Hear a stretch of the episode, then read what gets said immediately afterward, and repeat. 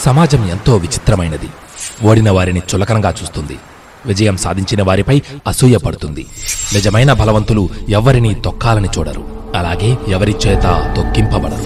ఇది కూడా ఎంతో విచిత్రమైనది. కొందరు జీవిస్తూ కూడా బ్రతకలేరు. అదే మరికొందరు మరణించినా కూడా అమరులుగా నిలిచిపోతారు.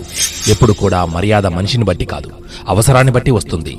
అవసరం ఎప్పుడు తీరిపోతుందో మర్యాద కూడా పోతుంది.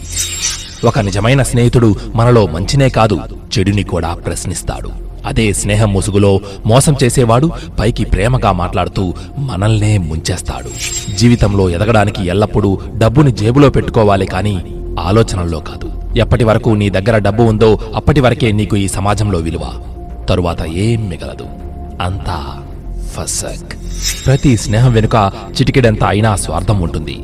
స్వార్థం లేని స్నేహం అంటూ ఉండదు. ప్రపంచంలో తొంభై శాతం మంది కలలు కలలుగానే మిగిలిపోతూ ఉన్నాయి. కారణం భయం. చుట్టూ ఉన్నవారు ఏమనుకుంటారో అనే భయం. ఆజన్మ శత్రువులు కూడా కలిసిపోవడానికి ఒక్క క్షణం చాలు.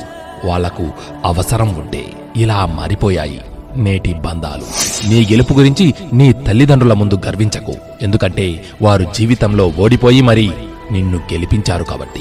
ఒకవేళ జీవితంలో ఉత్తమ వ్యక్తి కావాలి అంటే ఎక్కువగా మనం అనే శబ్దాన్ని తరువాత మేము అనే శబ్దాన్ని ఆ తరువాత నేను అనే శబ్దాన్ని వాడాలి. ప్రపంచంలో రెండు అసంభవమైన పనులు. ఒకటి తల్లి ప్రేమను అంచనా వేయడం. రెండు తండ్రి శ్రమను గుర్తించడం.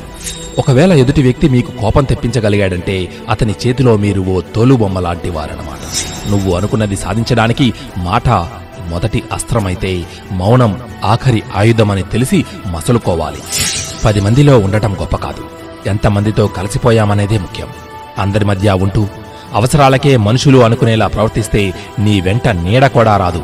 ఒక రోజుకి. మానసిక పరిపక్వత ఏళ్ళ తరబడి కాలము గడిస్తే రాదు. ఎదురు దెబ్బలు తగిలితే వస్తుంది. మిత్రమా ఈ లోకంలో ప్రతి ఒక్కరికి అత్యంత ప్రధానమైనది తమ యొక్క జీవితం. జీవితంలో అన్నీ సవ్యంగా సాగాలనే అనుకుంటారు. మరి ఎందుకు సాగడం లేదు?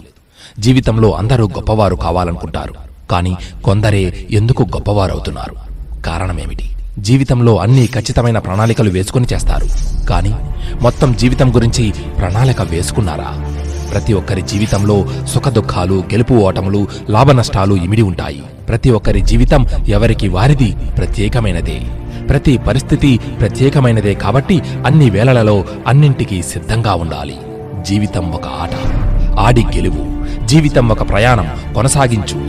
జీవితం ఒక యుద్ధం పోరాడి గెలువు. జీవితం ఒక బహుమానం స్వీకరించు. జీవితం ఒక రహస్యం పరిశోధించు. జీవితం ఒక నాటకం నీ పాత్రను ప్రదర్శించు. జీవితం ఒక ఛాలెంజ్ ధైర్యంగా ఎదుర్కో.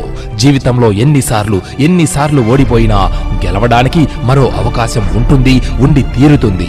వెనకడుగు వేయకు వేయకు గాక వేయకు. ముందడుగు వేసి ఆగకు. సాగిపోతూ ఉండు. విజయం నీ వశం. జై హింద్.